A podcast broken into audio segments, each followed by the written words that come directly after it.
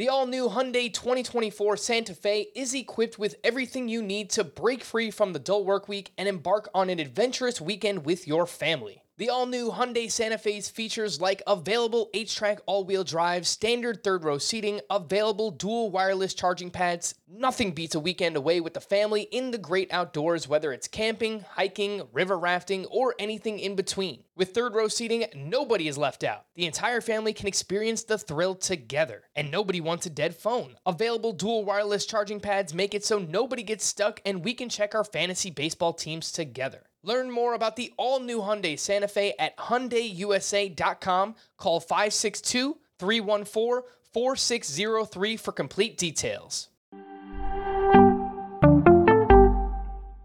Welcome to the Fantasy Baseball Today podcast from CBS Sports. High drive, center field, hit the wall, grand slam. This is magnificent. Got a fantasy question? Email fantasybaseball at cbsi.com. Get ready to win your league. where fantasy becomes reality. Now, here's Frank, Scott, Chris, and Adam. What's happening, everybody? Welcome to Fantasy Baseball today on Thursday, December 23rd. I am Frank Stampfl. Have another fun show planned for you today to honor the holiday spirit. We have 10, that's right, 10 ADP, ADP gifts for you on today's podcast. We're off to a great start. Of course, I am not alone. I mentioned on Tuesday that Michael Govier is one of my favorite people in the industry. Today's guest is also one of my favorites. You can have more than one, obviously. and this is someone who does it all. I mean, this is a, a teacher by day, a fantasy analyst by night. He's the king of snacks. He posts all these great snacks on Twitter. Guy eats like a dozen donuts in five minutes. He's got everything going on. Fellow rookie golfer, by the way, as well. He is the host and co founder of Triple Play Fantasy. David Mendelson. Make sure you follow him on Twitter at DMendy02. What's going on, Dave? Dude, that's I mean that intro, man. I don't know how I can even talk after that, but I, I got to tell you, there's a couple things here. Seeing the Egyptian pyramids and creating my own cocktail and going on fantasy baseball today. So you crossed one thing off my bucket list. So I appreciate that, and I appreciate you having me on the show. Yeah. So, you know, I remember when you had me on your podcast, you had like this crazy, awesome like intro. And I'm just like, there's no way I'm going to live up to that, but I'm going to try my best. And I'll mention all this awesome stuff that you've got going on and things that you're doing right now. But uh, yeah, very happy to have you here on the podcast. What were the other things? Create your own cocktail. I mean, that shouldn't be too hard, right? I feel like there's everything already exists out there. So it's like to think of something that doesn't exist is really hard. But if you do and it hits, I mean, that's going to be pretty awesome. That is pretty awesome indeed. I mentioned the, the dozen donuts in five minutes. Is that actually what you did? Like, what was the story behind that? Because I remember watching a video of you just scarfing down all these donuts, and you were, I don't know, it looked like you were legitimately like shaking at the end of it. I like you were consuming so much sugar. I could only imagine like how you actually felt while it was happening. Yeah, dude. So like I had like heard about that challenge and I was like, why not? Because we have a section on our YouTube channel called the Fantasy Foodies where we talk fantasy and then eat food too. And I was like, I'm gonna do it. And so I had the day off of work that day, picked them up. The lady at the checkout said that she said the fastest she had seen was seven minutes. And I was like, I was like, so there's no chance I'm gonna do this then. But when you see the donuts, if you've had Krispy Kreme, they're actually pretty like cloudy, like I don't know the expression would be, but like they're they're not very doughy and they're kind of light. So Okay. When I got back with them and I was like, all right, here we go. And I just started like shoving them down. I've never felt that type of sugar rush before. So yeah, I started shaking. Like my body was just like going through like I surprisingly kept it down and did not feel too too sick after, but I definitely had this sugar rush. And it was pretty cool that I was like I got it on film. So and you could see like obviously like full time, five minutes. So I was pretty happy about that. Yeah, no, that's that's awesome. If anyone hasn't seen it, again, follow him on Twitter at dmendy02. And I got to give you you guys a shout out, right? At, the Triple Play uh, Fantasy Podcast, you guys actually had Ty Buttrey on the pod, and I mentioned this in the season when you guys actually did it. You played Scott White's Michael Caine impression impersonation for Ty Buttrey, right? Like, what was his response? Yeah, I think he was kind of shocked, but he, I could tell he started laughing. And uh, we actually, that was the second time we've had him. We had him when he actually still played with the Angels before that. So he came back. And I mean, he's he's an awesome dude, but I actually, it wasn't planned. It was at the end of the show and it just, it hit me. And I was like, I have to play. This is maybe the last time I get an opportunity. So I quickly pulled it up and uh, played it for him. But he's, he's an awesome dude. And I was really glad that you, uh, that the audience obviously got to see it. Scott got to to hear it because Scott's Michael Caine is obviously incredible. Yeah, that's the stuff that legends are made of.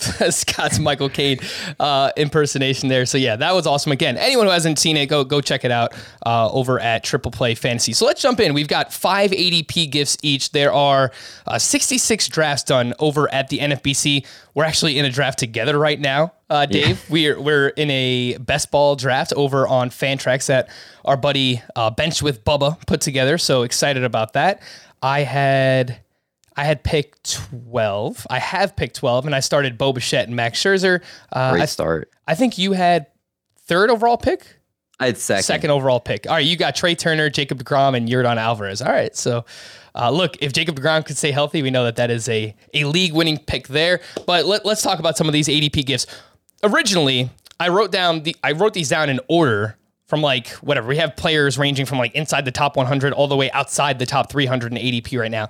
But let's start at the back end and then work our way up. We you know, we got to give people listen to stick around and stay for the entire podcast. So let's start with some of these lower names and then we'll work our way up to uh, some of the higher end names that we think are currently ADP gifts over at the NFBC. So why don't you get us started here with your number 5 gift, Dave? Yeah, that would be Cristian Javier. So on the season last year, 355 ERA, 118 whip, a 30.7% strikeout rate, 12.5 and a half walk rate, and 101 and third innings. Obviously, you kind of look, it was a tale of two seasons for him as you kind of saw that he struggled with the in the rotation, so they moved him into the pen. And if you kind of just look at just how kind of that, that transformation kind of affected him, it, it obviously was something very good for his numbers. But there are some things about his arsenal that I kind of wanted to highlight. His ground ball rate, 28.2%, 34% fly ball rate. But you look, he has a slider that had a minus 10 run value, a 0.98 XBA against, a 49% whiff rate with that slider. And uh, honestly, again, he's a guy.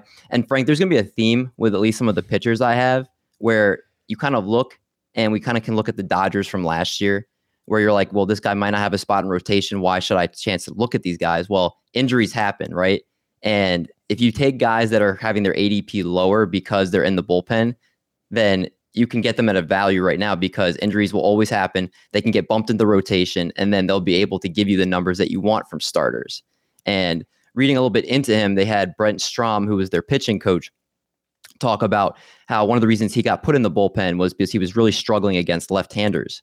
And what they did as he moved into the bullpen was they sped up his delivery and allowed him to go a little bit more up tempo. So he was kind of instead of having to think about throwing strikes, he was just throwing them. And I think that that obviously made a big a change to his uh, overall profile. And I'm very much in on Cristian Javier. Obviously, they got a great offense in Houston, so I think at right around ADP 300, I think that's a pretty good value for him. And you know what's crazy about Cristian Javier too? You mentioned that they moved him to the bullpen ultimately to help him out and, and speed up that delivery. He was even better as a starter, which is crazy. 3.14 ERA, 103 whip, uh, according to baseball reference. And you're exactly right. The pitchers that you're going to mention here on today's podcast, they don't necessarily have a role in the rotation as of now, but these are all pitchers that you are drafting the skills and you're just hoping that those skills ultimately win out. And especially when it comes to the Houston Astros, like I like Justin Verlander. I believe Scott likes Justin Verlander quite a bit as well the guy still is whatever 38 39 years old and he's coming back from tommy john surgery. It's no sure thing. And we also have lance mccullers in that rotation who's dealt with a bunch of arm injuries.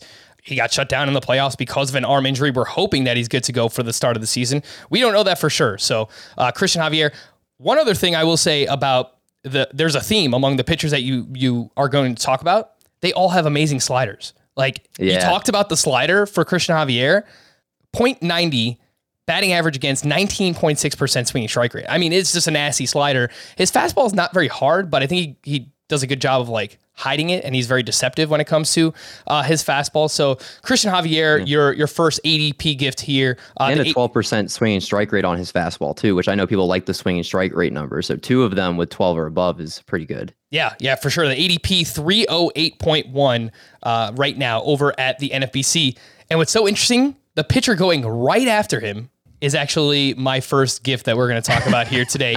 Alex Cobb, 34 year old Alex Cobb, who signed with the San Francisco Giants.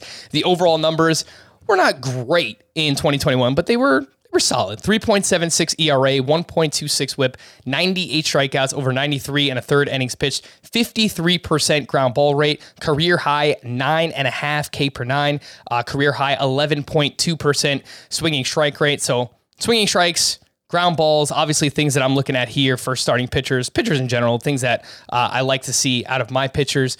And he has three pitches that he uses sinker, splitter, curve. That splitter is a really, really good pitch for him. 20% swinging strike rate or better, three straight seasons on that splitter for Alex Cobb. I, I think for him, what it comes down to is can he stay healthy? He hasn't thrown more than 100 innings uh, since 2018. And can the Giants unlock him basically. I mean, last year was the most that we've seen out of Alex Cobb in terms of strikeouts. He did that with the Los Angeles Angels. The Giants have just done a phenomenal job with these mm-hmm. reclamation projects recently. Anthony DeSclafani, they also re-signed. He was awesome last year. Uh, Kevin Gausman, obviously what he did both in 2020 and in 2021, obviously no longer with the team, now with the Toronto Blue Jays. But if you just kind of compare Kevin Gausman and Alex Cobb, they're I, I, they're not really like that far off. I mean, they're both like splitter heavy pitches pitchers, and I don't usually like relying on pitchers that throw the splitter as much as these guys do. But if I'm getting Alex Cobb as my whatever SP6, SP7 outside the top 300, like it's fine. Like I, I don't care what the floor is. It's it's what's the upside, and I think his upside is pretty damn good with the San Francisco Giants. So Dave, what are you thinking about Alex Cobb here going one pick after your boy Cristian Javier? I mean, I, I, do like the value here. And there's a great article on NBC Sports from Alex Pavlovic about just kind of talking about him going to Driveline in 2020 and him being able to pick up a couple ticks on his fastball and work have his curveball bite a little bit harder. He actually is working on a new grip on his curveball right now this offseason.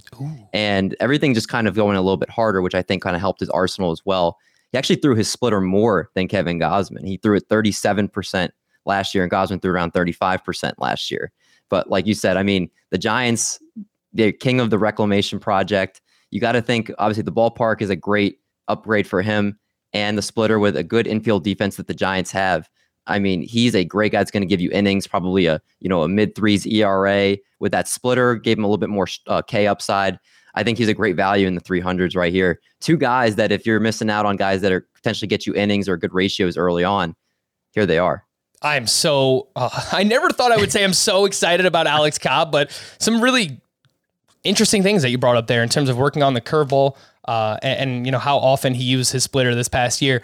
Chris Towers, if you're listening, I know you're not listening, but I want to apologize. Towards the end of the season, you know, we would always give out streaming starting pitchers for those who play in daily lineup leagues, and and, and Chris would always bring up Alex Cobb, and I would make fun of him. Like, why are you talking about Alex Cobb? And then I looked into the numbers. I'm like, all right, he's, he's actually pretty good. So uh, I do like Alex Cobb quite a bit with the San Francisco Giants. Who would you rather have, him or Cristian Javier? So that actually is a good question. Um, that's gotta, why you're a good host. That's why you're a good host. You got to choose one. I mean, they're going right next to each other, right? Yeah, I mean, it depends on. I mean, I know the the cop out answers to say how my team is constructed, right. but Cobb, you know, is guaranteed going to be starting right out of the gate, so he's going to give you a starter's workload. Javier, I would imagine, starts out the year in the bullpen. But if you were to tell me that Javier will eventually get into the rotation, then I will go Javier. But most likely, I, I would go Cobb based off the safety that he'll probably provide from day one. All right, let's move on to our second ADP gift here. And uh, no surprise, you have a pitcher who might not be in his rotation. Yeah, uh, let's go to this guy. I'm actually very, very excited about this player, the A Train Aaron Ashby, as I call him. Okay, so a lot of stuff to break down with here, and he's actually the second most excited guy I, am on this list of uh, the uh, five that I wrote up here. So Aaron Ashby, if you look at his numbers, uh, first of all, he's a fourth round draft pick, 2018 out of Crowder Junior College. For those who care, but for those that don't, 3.50 ERA in, in a 126 innings last year between two levels, earned Brewers minor league pitcher of the year. And then the big leagues in his first year had a 4.5 4.55 ERA and 31.2 innings. But if you look, he actually had a 3.58 FIP. And I know FIP is something that we look a little bit more towards, obviously, than just ERA. His ability to miss bats with multiple pitches. He's got a changeup at a 34% whiff rate. And then we talked about, Frank, you alluded to it, the sliders. I love them. 42% whiff rate on that slider, which uh, makes him a lock for strikeouts. He actually trailed only Corbin Burnes, who had a uh, six a .069 average with his curveball, and Blake Treinen, with a .074 average on his slider for the lowest batting average against of a pitch thrown 200 or more times last year. His was 0.077. And I want to shout out Jordan White, who's at Bunt Singles on Twitter, who actually I put out some stats on him today, and then he sent me uh, a chart that he had made. And Aaron Ashby's slider in particular, he used the slider the eighth most of all sliders thrown from all pitchers, so eighth most. His C had the highest CSW, a 45.1% CSW on his slider, eighth best whiff percentage, again, the 42% whiff percentage, and a 43.1% O swing. So, I mean, it's a dominating pitch. And if you look at the Brewers' just track record in general, obviously you have the Corbin Burnses, the Brandon Woodruffs, the Freddy Peraltas. These guys kind of all started in this exact same place where they were kind of that middle reliever, not in the rotation, but you could see the stuff was there. And right now it's Eric Lauer and Adrian Houser. And they're just, I think, masking the uh, inevitable that Aaron Ashby is going to break in there and he's going to help your fantasy team significantly this year. I think he's just an absolute steal around. I had him as ADP 266. I had to see if he changed since I wrote it. But again, he's, I think, just an absolute dynamite lock to be somebody that you're going to have. If you're finishing high in your league, I think he's going to be a big reason why. All right. Yes. Aaron Ashby. I know someone, uh, a lot of people are talking about right now, and I believe it is, I want to give proper credit, uh, James Anderson of the RotoWire Fantasy Baseball podcast. I believe that he has Aaron Ashby as his number one pitching prospect. And like, this is Ooh. a prospect guru, someone who definitely, definitely knows this stuff. I, I, don't want to misspeak, but I believe that's something I've heard him uh, say. Uh, I listen to a bunch of pods that he does with the Welsh. So, uh, yeah, he's very high on Aaron Ashby, and, and, rightfully so. I mean, this slider is absolutely ridiculous. I mean, it has a 65 grade on the prospect scale, which is like a plus plus pitch, or at least it's expected to be. So, uh, yeah, lots to like with Aaron Ashby. And he's in the perfect spot, not in terms of like He's not in the rotation yet, but the Brewers know how to handle these pitchers. Mm-hmm. I mean, you mentioned it. Corbin Burnes a couple of years ago kind of bounced around between the bullpen and the rotation. Freddy Peralta. We're basically in the same spot right now with Ashby that we were with Freddy Peralta this time last year. We, mm-hmm. we didn't even know. We just didn't know what Freddy Peralta's role was going to be for sure. And, uh, you know, obviously turns out that, you know, he gets the spot in the rotation, and and uh, he was awesome with that. So yeah, Aaron Ashby, uh, definitely someone to uh, watch heading into this upcoming season. I believe he has relief pitcher eligibility too for those who play on CBS. If you play in points leagues, obviously uh, he'll be able to be used as a spark. So that's a starting pitcher that has relief pitcher eligibility. Uh, let's see who else is going right around Aaron Ashby right now. So his his ADP is two seventy three point two. So even lower than when I did it yesterday. yeah. Uh, and he is going uh, just behind. Well, there's not really any pitcher close to him. Uh, just ahead of Drew Rasmussen with Tampa Bay. Eh. Uh, Alex Reyes, who they're going to try out yeah. in the Cardinals rotation as well. Frank, this is just this, this is just crazy to me. Like honestly, like I, I'm, I think if he announced he's going to be in the rotation, yeah, he's going to sh- like shoot up draft boards, which is why if you're drafting now, I think you're getting him a, a just a huge discount. Like, yeah, it's crazy to me to see him in this range. Where again, I'm not saying he's a top like hundred player, but uh, you know, closing closing in on 300, I think is a little ridiculous. Yeah, his pitching is so deep, man. Because you know, I like Ashby. I think there there is a good amount of upside there with him, but also in this range, Josiah Gray I still like yeah. Josiah Gray. I know he was like pretty bad with the Nationals, but Steven Matz now with the Cardinals, they have gold glovers literally all over the field. Uh, Kyle Hendricks, I know he let a lot of people down, all the way down to 276 ADP right now. So, man, this is a range. Like, if you start off hitter heavy and you just kind of want to pound pitching in like these mid to later rounds, uh, there's mm-hmm. a lot of names here uh, in terms of early NFBC ADP. Uh, my next gift will be a hitter. The first uh, hitter that we're going to talk about here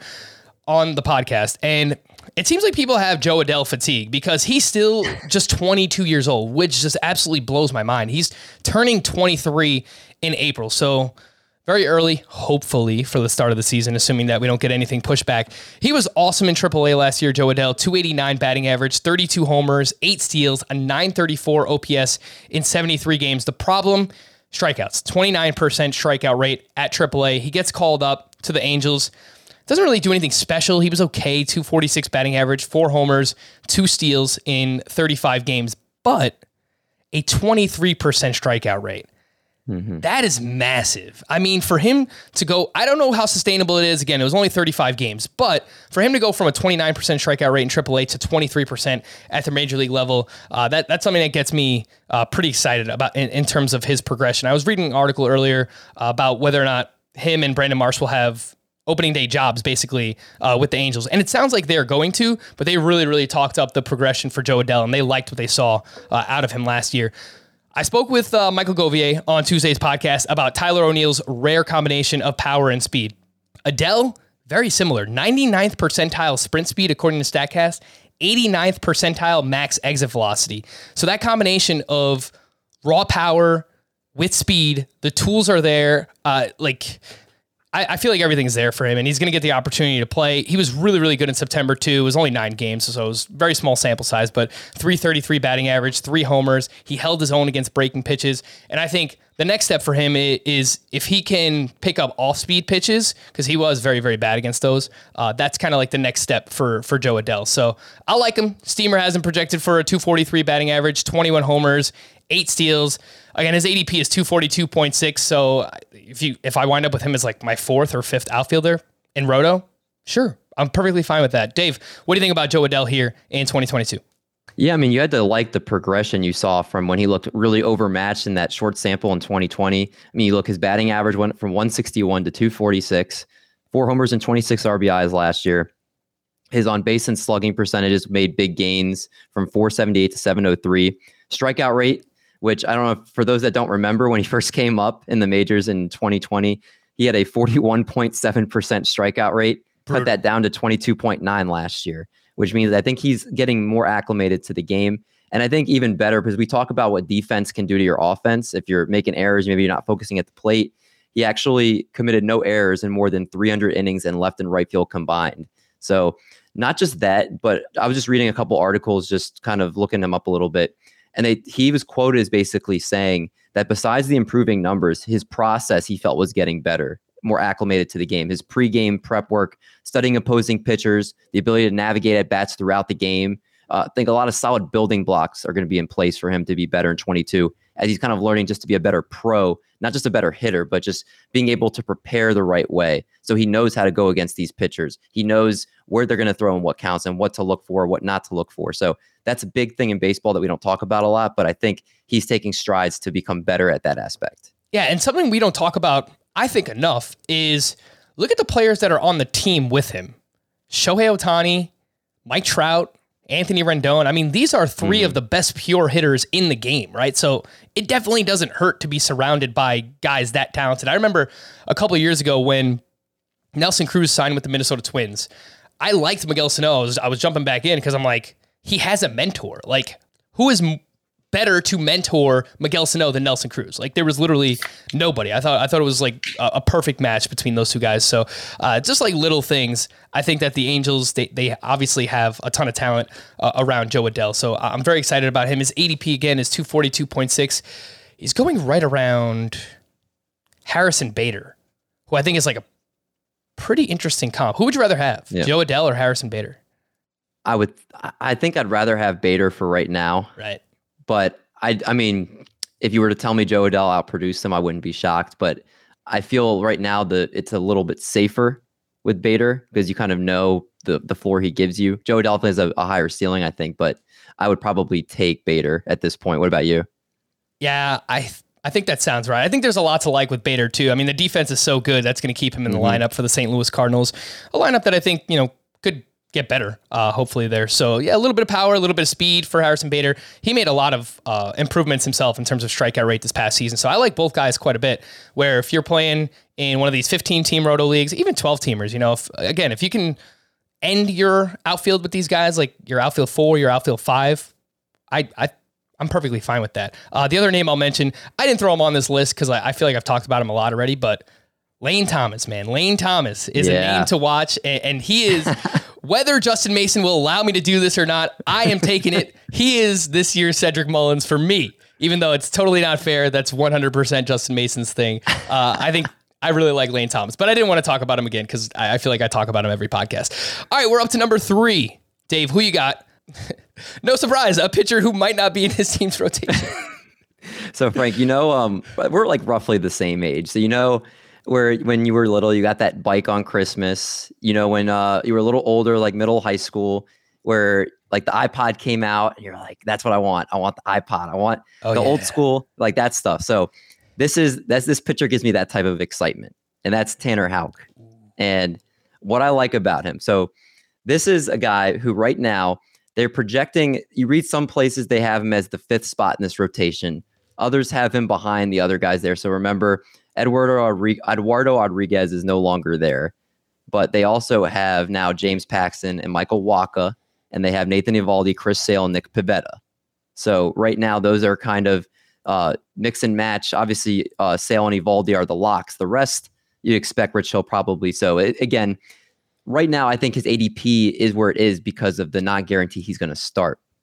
But if you look, he has a proven track record in the big leagues so far, whether you look at him as a starter or as a reliever right now. He posted a 297 ERA, 94 strikeouts and 24 walks over 75.2 innings for his career. In 2021 alone, though, 13 games, he pitched five out of the bullpen. As a starter, he had a 3.68 ERA in 58 innings and a 2.61 ERA in 10 innings as a reliever, and had a 3.52 ERA overall between the 69 frames pitched. 258 FIP, again, all, pretty much almost a run lower than his ERA. 11.35 uh, strikeouts per nine innings compared to just 2.74 walks. His arsenal just screams breakout, Frank. 30.5% strikeout rate, and uh, that slider. Again, I, love the sliders. It looks just un, it looked otherworldly at times. I can't think of another word to describe it. The best pitch he has, 41 of his 87 strikeouts came off of that slider, and it was just shy of 100 RPMs in terms of spin rate, and had a .159 batting average against on the pitch, even lower 144 expected batting average against. And he even used a splitter a little bit this season, which had tremendous success against it too. So he has another pitch that is allowing him to throw that slider more, keep hitters off balance. And uh, I just think Frank, he's he's if you look just the eye test for the fact that if you watch him pitch, he looks like a right-handed Chris Sale. He's Like, filthy. He's filthy. There's Yeah. no doubt about it. Yeah. And uh, I just think again, it's somebody that right now you can kind of look. Okay, so worst case scenario, maybe he's a piggyback starter, comes in, you know, after maybe Michael Wacha goes three innings, and he gives you a bunch of wins for if people that have obviously wins are still a category for some reason. So he comes in and gives you five innings, piggybacking a starter, so he can give you great ratios, give you wins. But uh, most likely, he's from day one coming in that rotation. He's got a great uh, offense behind him with Boston. And I think this is one of those guys that makes a huge step forward this year. Um, and he's just going to be a guy that, again, his ADP is where it is because he's not projected to start. But if he's announced that he's going to be in the Red Sox rotation, that thing's going to go up. So you got to buy low while you can. Yeah, the ADP 197.8 over on the NFBC right now for Tanner Houck. You're right, man. You watch him pitch, and he really looks like the mirror version of Chris Sale, which, again, like, we don't talk about this enough. He has Chris Sale in his rotation. Like, who mm-hmm. better to learn from than Chris Sale, right? And this past season, pitching 18 games, 13 of those were starts, 3.52 ERA, 1.13 whip, over 11 Ks per nine. He really lowered the walks. That's what I I, I, I loved about his uh, progression this past season. He only made three starts in 2020. He averaged almost five walks per nine. This past season, only 2.7 walks per nine for Tanner Houck. 48% ground ball rate. You love that. 13% swinging strike rate. 23.2% K minus walk rate, which was better than Dylan Cease. It was better than Pablo Lopez. It was better than Julio Urias. All the ERA estimators love Tanner Houck as well. 3.28 or less for each of XFIP, SIERA, expected ERA for one uh, Tanner Houck. So, like the others, we don't know that he's going to be in the rotation for sure yet, but this is someone where you just bet on the skills and you hope that he works his way in there. And even if not, like you said, I mean, a piggyback starter, definitely something that can help play into earning wins uh, for fantasy baseball purposes. And you kind of threw a little bit of shade at, at the win category. what do you What do you propose that we play with at this point? Because I know the the natural pivot is going to be quality starts, but so many pitchers are are not going deep into starts anymore. It's like how many are actually giving us quality starts at this point? Unless, which I feel like we we should have done this a while ago. there should be a sliding scale for quality starts where Yeah. if you go five shutout, six innings of one run ball, or whatever, like five innings of one run ball, six innings of two runs, seven innings of three runs, so on and so forth, uh, that constitutes a quality start. I just don't know. I feel like, you know, guys are not going six innings consistently enough to actually earn quality starts. No, I mean it's it's very true. Like obviously, they, it's shown that the average starter innings are going down every single year, Right. Because teams are liking to deploy a bunch of more uh, relievers now. So no, I totally get that. I I think it's just frustrating too when you know you have a guy like uh, I'm thinking even just like the Freddy Peraltas of the world who will go in there pitch you know 4.2 innings, give you 10 strikeouts, but just because his pitch count's so high, he doesn't get the win, but he didn't give up a run, and that doesn't give you a win. But then a guy can go seven innings, give up six earned runs, but if his team puts up seven, then he gets the win. So it's it's that's yeah, I, I think quality starts would have been my first pivot, but like you mentioned, with just how it is right now with pitchers, I think doing some type of sliding scale, we already do so much difference in the game that having a sliding scale of a quality start, it would not be the most ridiculous thing that they could do. No, it's not ridiculous at all, Dave. Come on. Why would you say that? uh, Tanner Houck, uh, the ADP I mentioned, 197.8 right now. He's going one spot exactly behind Joe Ryan, who I think some people are going to like quite a bit as well with the Minnesota Twins. Who would you rather have, Joe Ryan or Tanner Houck? So about peek behind the curtain. I actually had Joe Ryan as one of my guys at first, and I crossed him out and I put Tanner Houck instead uh, because I didn't want to have two guys back to back. But yeah, I mean Joe Ryan's gonna right from the get go. But I'm a big Twins fan, and um, I mean he's gonna get an opportunity. He's gonna. I think he slotted in the number two if I'm not mistaken. I have to double check that, but. Uh, Frank's Tanner Houck's my guy. He's my Dylan Cease. Dylan Cease was my guy last year. Uh, Tanner Houck's my guy this year. Lots of helium for Dylan Cease this year, man. I think the ADP is inside the top 85 picks right now. People love them some Dylan Cease this upcoming season. Um, all right, yeah, Joe Ryan. Joe Ryan's kind of tough for me to figure out because he has awesome numbers at every level. I don't know how he does it. He like he has Yeah. this fastball which is apparently very deceptive, but it's 91 miles per hour and he throws it like 66% of the time. So I don't really know. I- I've got to deep dive Joe Ryan a little bit more. Admittedly, like have have not looked into him enough yet, but the numbers at every level are undeniable. I, they're great every level of the minors. He's just he's so interesting in terms of that arsenal. So uh, Yeah, how many innings has he pitched? Let's see. In the big leagues, he's pitched a total of 26 and two thirds. yeah. So I mean, maybe the league catches up to him at some point. You know, uh, just kind of looking through his minor league track record, he's actually never pitched uh, a hundred hundred innings at one level. You know, you look in the same year, he's going to different levels, but never at hundred innings at any singular level. So maybe just that continued that continuity of uh, pitching at the same level that hitters start catching up to him with that stuff. So I, I mean, as a Twins fan, I hope not, but it could happen. Great hair though. Great hair. I love I love the Yeah. hair on Joe Ryan. That that's awesome. My third gift here, Logan Gilbert at ADP 146 right now, winds up with a 4.68 ERA, a 1.17 whip, 128 strikeouts over 119 and a third innings pitched. Uh, pitched just 2.1 walks per nine. You love to see that. Very solid 12.4% swinging strike rate. 19.9% K minus walk, also very respectable for Logan Gilbert. Still just 24 years old, and we saw flashes. I remember watching this start that he had against the Yankees, where he threw seven shutout innings of one hit ball, one hit over seven innings, eight strikeouts to zero walks. I mean, you do that against the Yankee lineup. I know they they were inconsistent as a lineup last year, but everyone was in there. I you know it was Aaron Judge, Giancarlo Stanton, and, and he's just mowing these guys down. So he has to develop some consistency with his secondary pitches, but the underlying numbers are there for Logan Gilbert. 18% swinging strike rate on the slider, 16% swinging strike rate on the changeup. Already gets great extension on the fastball. He's a big dude. He's like uh, 6'6", 6'7". So, uh, you know, that fastball, it's 95, but it plays up. I mean, this is, it probably looks like 100 miles per hour uh, to, to hitters here in the MLB.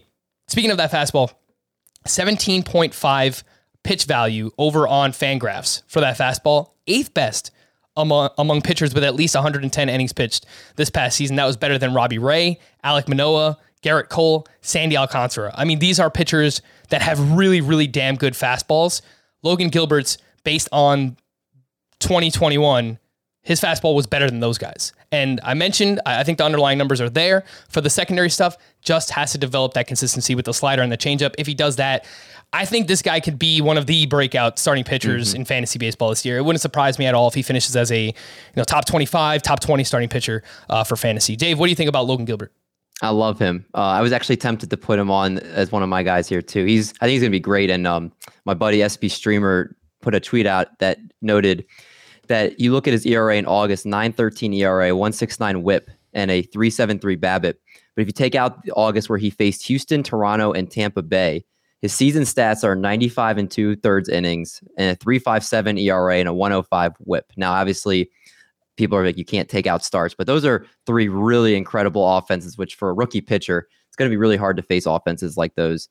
Uh, I think, like everything you mentioned, everything just checks out under the hood. He's, it looks like it's there. And Seattle's obviously right now, they got a good offense. They're ready to contend. They're ready to bring these guys up. You know, they got a, a great young lineup. I, I, I love it. Logan Gilbert is definitely, I'm going to try to get a bunch of shares of him as I can. And I, I feel like as a, the baseball industry, I think a lot of people are starting to catch on in him and he's, his ADP is going to shoot up. Yeah, so I'm just about wrapping up my first real draft of the offseason. It's a 15 team draft and hold NFBC draft champions format. Uh, you draft 50 rounds, obviously 15 team roto. It, it, goes deep. There's over 700 players drafted in, in this draft. And I wound up with Logan Gilbert as my third starting pitcher behind Max Scherzer and Sandy Alcantara. Perfectly fine with that. I like You know. I, I think it was like the ninth round where I took Logan Gilbert. And uh, yeah, like if I can get him as my SP3 in a league that deep, totally fine with that. You mentioned the the matchups that he had in mid August. He had a six start stretch where he had to face Toronto at Houston, Kansas City is fine, Houston at Houston, Boston. That's a six start stretch for a 23 year old kid. I mean, these are these are the best offenses in baseball. So yes, I get it. He still pitches in the AL West. He's still gonna have to go up against the Houston Astros, but he'll also get to face the Oakland A's, who look like they're gonna trade a bunch of people away. So They're a uh, joke right now. yeah, that definitely helps. And it's just like a good bulb. Uh, it's a good division in general in, in terms of pitching. So Logan Gilbert, the ADP 146 right now, I do like him quite a bit. Wind up with him as your SP3 in a deeper league, SP4 or later uh, in more shallower formats. We did a our first points league mock draft recently, and I wound up with him as my SP5. So yeah, That's totally. really good. Whew. Yeah, totally cool Like with that. that. When it comes to uh, Logan Gilbert here, we are going to take a quick break. But before we do that, you can now rate podcasts over on Spotify. So if you are listening to this podcast or Fantasy Baseball Today in five on Spotify, hook us up. Drop that five star rating uh, over on Spotify. We do appreciate it quite a bit. We're going to take a quick break when we return. I've got some news and notes, just a few things that I want to hit on. We've got some manager signings I'll talk about, uh, and then we'll get back into ADP gifts here on Fantasy Baseball Today.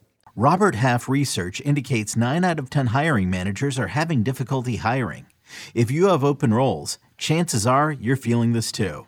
That's why you need Robert Half.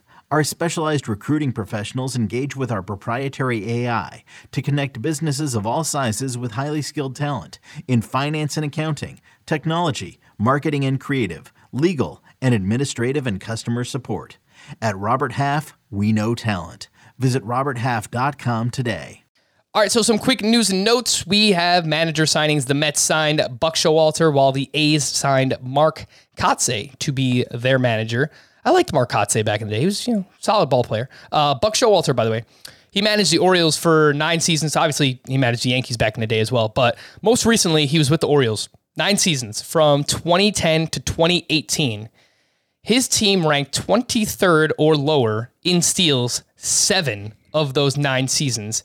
The Orioles were also last every year from 2014 to 2017. Now, though I think the natural follow up is, well, who do you have on his team, right? You know, you know, if he didn't have the personnel to steal bases, I think like you know Chris Davis with a C was on those teams, so obviously he's not running. I just he didn't really have the personnel, but uh, I, I thought it was worth noting, and this is something that we look into whenever there's a new managerial hiring. You know, what have they done in the past? How did he let his teams run? Uh, so I just thought it was was something notable. Do you have any takeaways when it comes to uh, the Mets signing Buck Showalter and the A's with Mark Kotsay?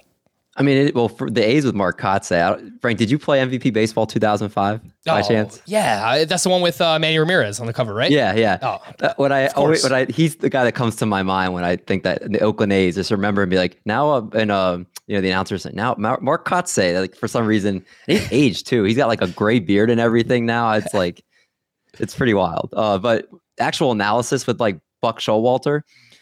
I don't know if you're a record guy. Like if, if you look at their managerial record, you're like, does that show if they're a good manager? But 50, 1,555 1,551 wins and 1,517 losses. So barely over 500 record in the 20 seasons. He's actually won the division only three times in his 20 year career.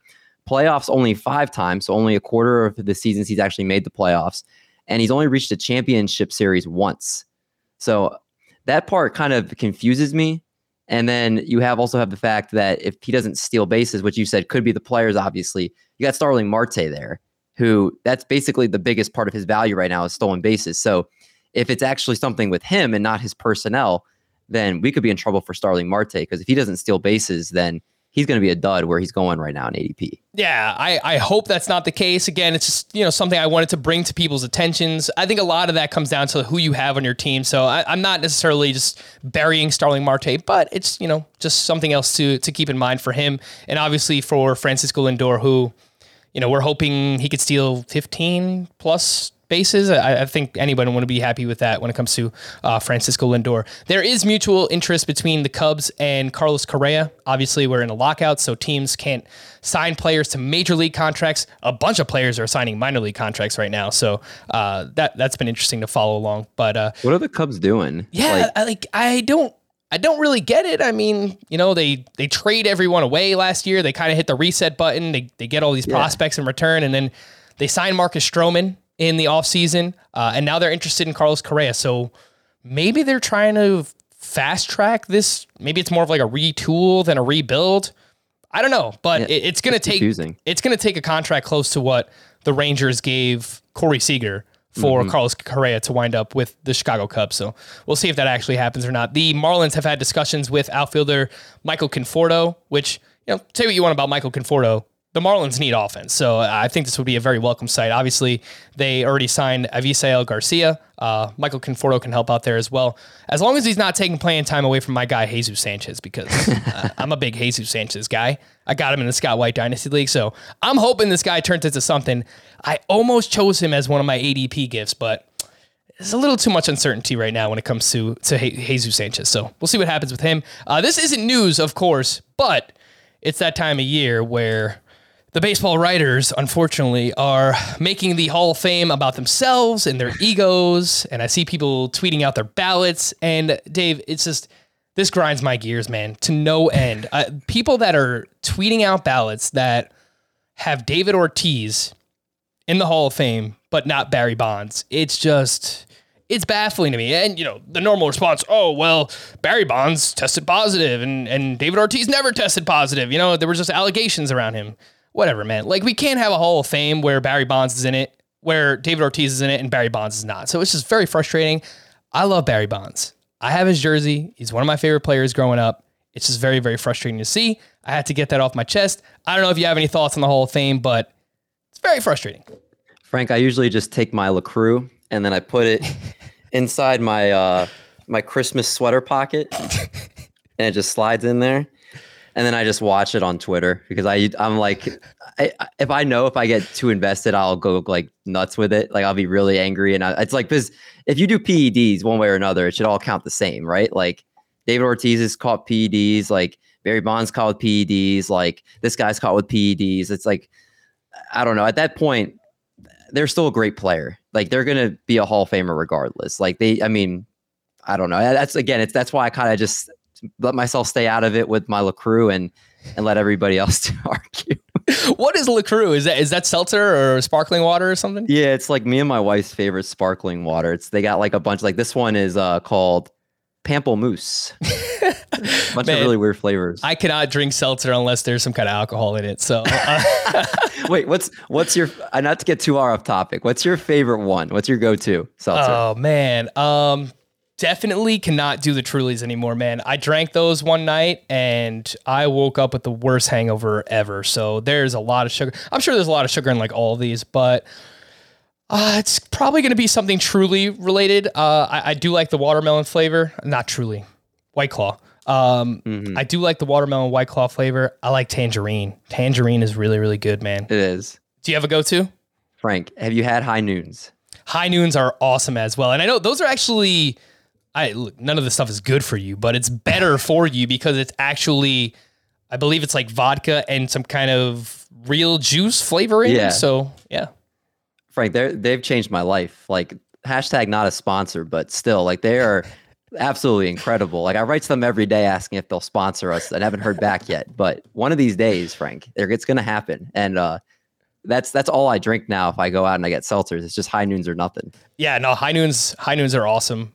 I know that they have a watermelon flavor as well. I've had that.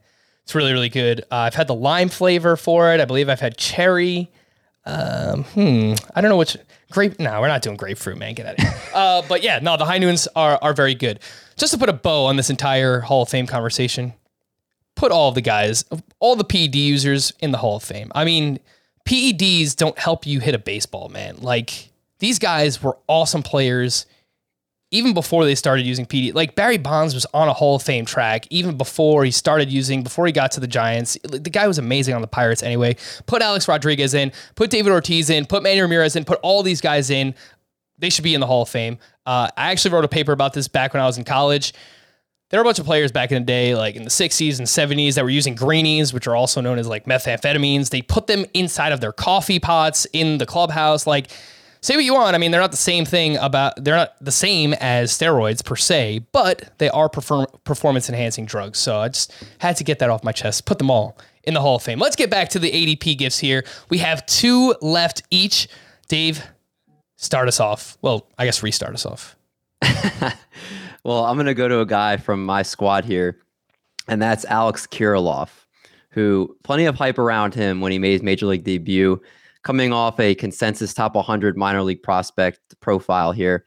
Shortened rookie season, he posted eight home runs, 23 runs, 34 RBIs, one stolen base, and 231 plate appearances. And he hit four of his eight home runs in a three game stretch. We kind of witnessed that upside, especially for that few week stretch in 2021 but he struggled initially, three for 26 in his first eight games. But after he got his first knock in his sixth game, he had 321, 333, and 857 slash over the next seven games.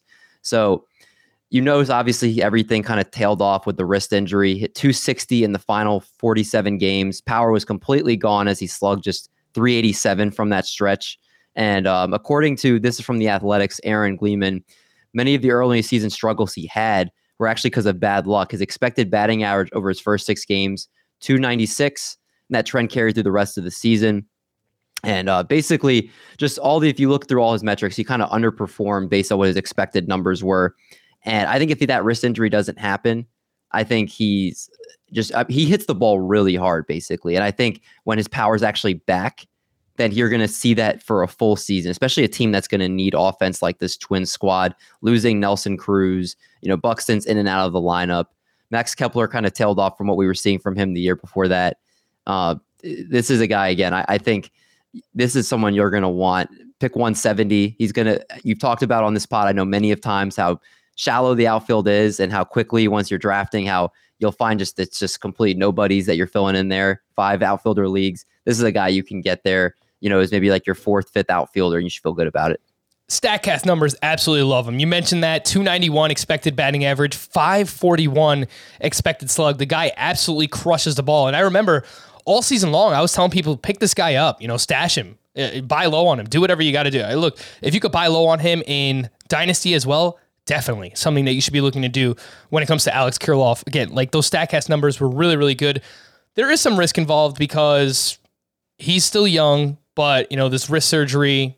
Obviously, we would prefer younger players not to have surgery if they can avoid it. But mm-hmm. this is something he's dealt with for a while now. The wrist, the forearm, it's it's it's been there for the past couple of seasons for him. So I'm rooting for him. I'm hope that I'm hoping that he can get healthy, stay healthy. Uh, the last thing here when it comes to Alex Kirilloff, the batted ball data. Let's raise yep. that raise that launch angle, man. I mean, 22% line drive rate, love that. 49% ground ball rate that's not going to cut it. I, especially if we're trying to unlock that power potential. This is someone who I think, you know, if he clicks, if he gets to his upside, we, we could be talking about you know, a 280 plus hitter, 30 home runs when, you know, when he really hits his peak. But that, I think that also has to come with him uh, raising that launch angle, hitting a few more fly balls uh, and line drives there as well. He will have first yeah. base and outfield eligibility, so you like that that dual eligibility. He also, um, if you people that are into the exit velocity numbers, average exit velocity of 91, which would have been 30th among major leaguers if he qualified, and his barrel rate of 12.8 percent had he qualified would have actually tied the major league lead with Fernando Tatis Jr. Ooh. So I mean, it, it's there, Frank. Like you said, that launch angle gets up a little bit. We see a little right. Vlad Guerrero Jr. in his kind of transition there, and who knows, right? Yeah, uh, still a young player, prospect pedigree, loads of upside there for Alex Kirilloff. Uh, Dave, who would you rather have if you're just looking for an outfielder at this point in the draft, Alex Kirilloff or Hunter Renfroe? I think I'm going to take the upside of Kirilloff there. I know um, Ryan Renfroe, you know, if he's in the lab every day, he's going to give you 30 home runs, but uh, not great batting average. I think Kirilloff has the potential to give you a little bit more. I'll go Kirilloff there. Yeah. I think it comes down to what you need to. It's that cop out answer. But if you're looking for a little bit more batting average, I could see going Kirilloff. If you need power, you know, Renfroe's probably going to hit you somewhere mm-hmm. 240, 250, but I, I, think the power numbers will be better for Hunter Renfroe. Yeah, I would take Alex Kirilloff as well. I really like that dual eligibility. So being able to throw him in the outfield or corner infield, whatever it might be at that point in the draft, uh, I, I, do like Kirilloff quite a bit. And it's not to disparage Hunter Renfroe. I, I think he's a fine pick where he's going right now as well. ADP gift number four for me, Willy Adames. And I mentioned his name on the head-to-head points mock draft that we did. And I kind of just mentioned him as like, if you miss out on all the shortstops, there are a lot of them. Shortstop is absolutely loaded then he's a perfectly fine fallback option. Uh, he mentioned this many times throughout the season that he could not see the ball well when he was playing in Tropicana, when he was on the Tampa Bay Rays. 99 games with the Milwaukee Brewers. He hit 285, 20 homers, four steals, an 886 OPS, 11% walk rate, 25% strikeout rate, with a 24% line drive rate. Uh, that would be among the league leaders in terms of line drive rate. So he makes really solid contact. And the home run and steal pace over 150 games based on what he did in Milwaukee 30 homers, six steals. I know a lot of people want more speed out of their middle infield than uh, you know what he's going to give you. Only six steals uh, over this pace, but man, like if he gives you 25 to 30 homers with six to eight steals, I think that that's a pretty damn good player where he's going right now with that 142 ADP. And I think there's upside for him to maybe not be better because he was awesome. He had an 886 OPS he wasn't that good in Milwaukee, just in that ballpark. It's not Miller Park anymore. It's American Family Field, I believe. He only hit. It is? Yeah, it's it's very weird. But yeah, he was uh, he hit just 236 with an 802 OPS there. So that's a really good ballpark to hit in. So if he gets better there, I, I still think there's upside. I, I, don't know. We have not seen the best of Willy Adames yet. He's young enough, showed us the skills last year. I, am on board. He's the 18th shortstop off the board right now. And uh, if everything breaks right, I could see him having a Jorge Polanco esque season mm-hmm. from a year ago. Probably not the 15 steals, but you know, can he hit 30 plus homers, six to eight steals? I, I think that's definitely doable for Willy Adames. What do you think, Dave? Yeah, I love it, man. I you know I've kind of looked in a little bit more over the last couple weeks here. And I mean, 99 games for the Brewers last year, hit 20 home runs. It took them 152 games to do that in 2019 with the Tampa Bay Rays. 285 average, like you said, uh, 15 steals, 58 uh, runs batted in, 886 OPS. That OPS plus of 135 after joining Milwaukee. And apparently they suck. They talk about for people that are into WAR, a 4.2 B WAR, which was uh 3.5 of them came after he joined the Brewers. I think there was a quote, if I'm not mistaken, that he had said that he had problems like seeing the ball with the roof of t- or something with Tampa Bay, and that kind of allowed him to see the ball better when he got out of that stadium. And and, and I think that even showed in his home road splits, if I'm not mistaken, when you looked with the Rays. So you're right. I mean, we kind of got a glimpse of it last year. That could just be kind of uh, just a, a teaser of what he can do in a full season with Milwaukee. Yeah, I like Willy Adames quite a bit, and I'll pull up the the career numbers in Tropicana real quick because they were awful. He mentioned it was like the batter eye. He couldn't see the ball well mm-hmm. with the batter's eye there in Tropicana. So let's see. For his career in Tampa Bay. He hit 217 with a 616 OPS. So you get that guy out. Uh, out there in Milwaukee, and, and good things are coming here for one Willy Adames. All right, we made it to the end. Our favorite, number one ADP gift as of now, 66 drafts in the books over at the NFBC is whom for you, Dave Mendelson? Bobby Witt Jr.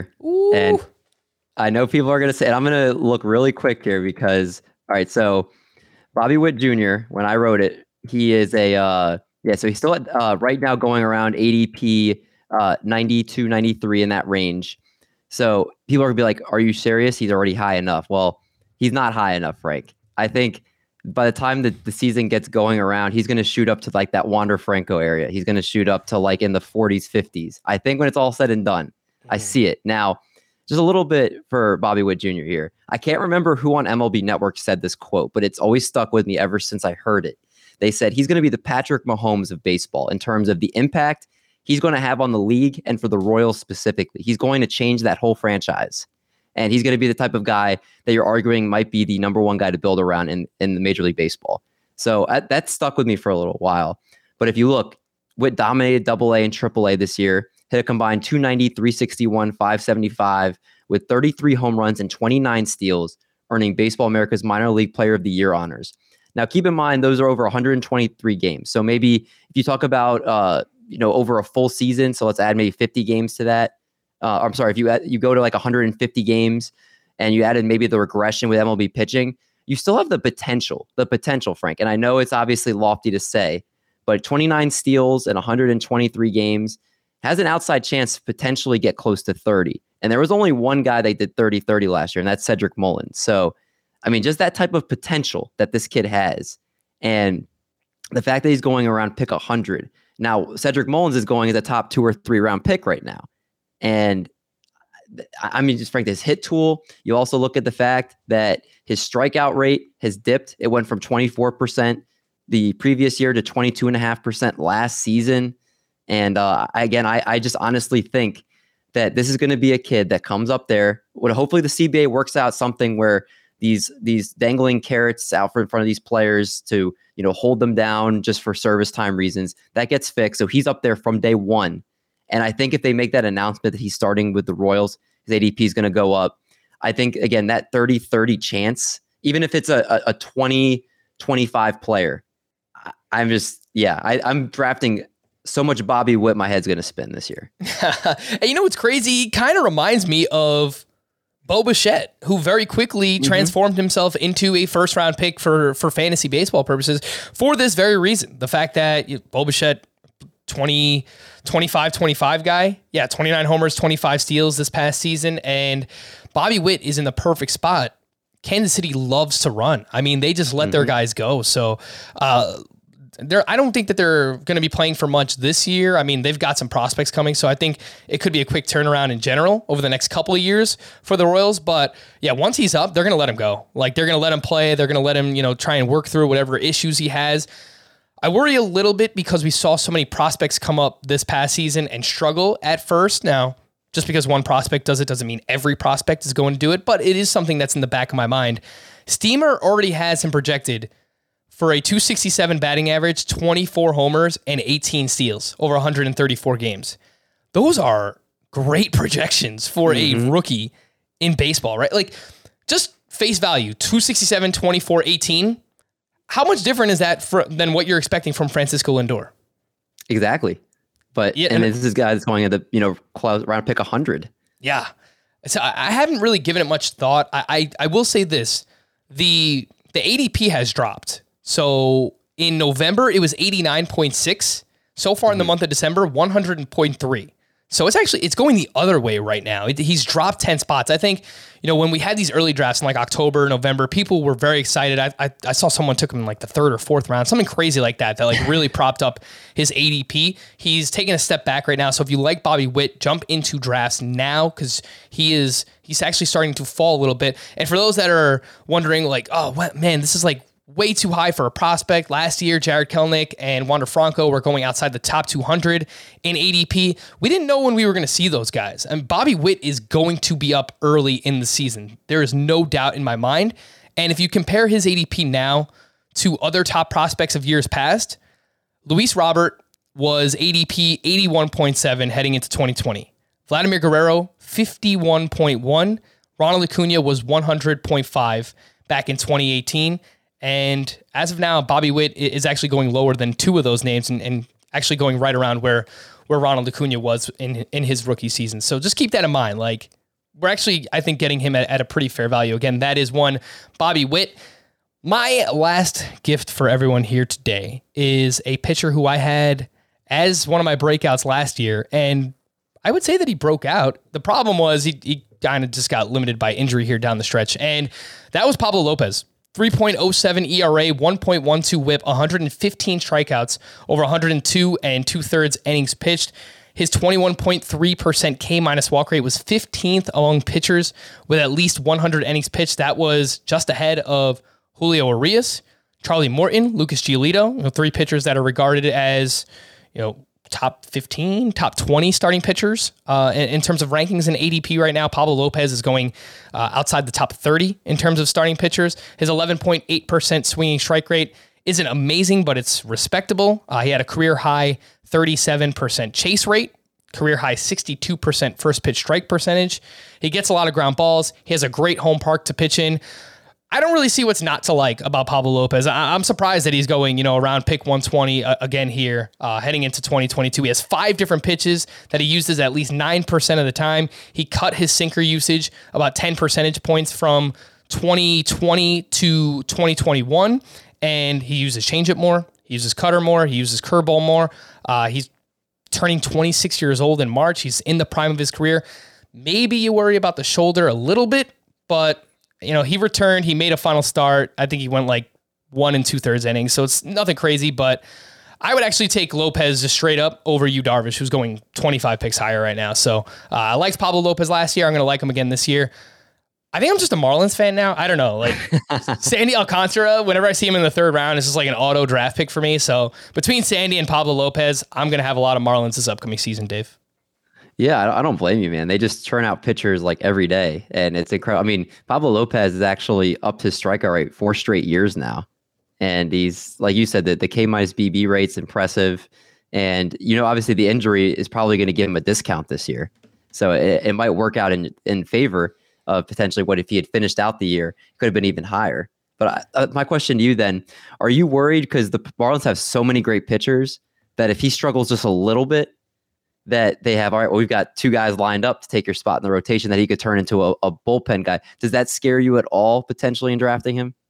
Not really, no, because I, I think the guys that they do have a lot of depth, but you know, we're talking about guys like Jesus Luzardo, who I mean, just hasn't really been able to put it together in terms of consistency. They have some prospects coming too. Like Max Meyer looks like he's going to be a very good pitcher. Mm-hmm. Uh, I, I'm not really worried about it. I think Pablo Lopez is legitimately you know, I was about to say the second best pitcher in their rotation, but Trevor Rogers is pretty damn good too. So yeah. man, they just they know how to churn out these pitchers. Nah, like, to answer your question, I'm not really worried about it, but um, I think it's it's uh, if someone was worried about it, I, I wouldn't fault them.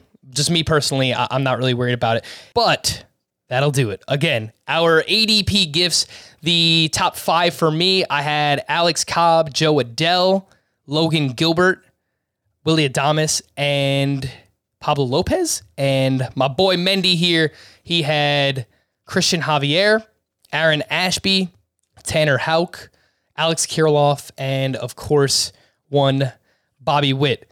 Before we sign off here, Dave, you are you're the snack king. I have dubbed you the snack king. I'm looking at your Twitter right now. You're asking people about these flaming hot cool ranch Doritos. Sounds awesome. I'm totally in. what do we got going on for the holidays? Do we got any kind of special holiday snacks that we're kind of cooking up or baking up here for for Christmas season? My wife makes killer oatmeal chocolate chip cookies. I think those are the number one cookie out there. I, I think that's not up for debate. And uh, just probably stuff like that, you know, cookies and chocolate and all the all the stuff everybody loves, of course. Uh, but probably some crazier stuff down the road. I always like if you ever go to your local Walmart, they have all those crazy stuff that I post. That's that's where I do my shopping. So uh, all that stuff will definitely be after the holidays. Dude, I live in Queens, New York. There is no Walmart around here. That, that's not a thing. There, there's no Walmart in the New York City area. I, I mean, I- really? yeah, I think it's a thing because technically they would be. I don't know. I don't know what it is. Like, I think their prices are just too low that they would just absolutely crush everybody else. So, if you drive out to like Long Island or upstate New York, sure, you could find Walmart there, but none, absolutely none around where I live. So, Dude, you're missing out on the sugar cookie toast crunches, the cinnamon toast crunch popcorns, like the the uh what is it like the apple pie Kit Kats. Like there's so much of that good stuff out there. oh man, it sounds so great too. I don't know. It's it's the season of giving. Maybe you could send some my way, Dave. I Who got you. but make sure you follow him on Twitter at dmendy02. He is the host and co-founder of the Triple Play Fantasy podcast. Do you guys have a website too? Is it just like I don't, I don't even know. I probably should ask you that beforehand. Yeah, you're good. It's uh it's tripplayfantasy.com. Triple play fantasy was taken, so we had to go the next route. All right. So yes, make sure you follow him uh, and, and go check out his website there. Dave, appreciate you having uh, appreciate having you on here. It was a lot of fun. We'll have to do it again sometime.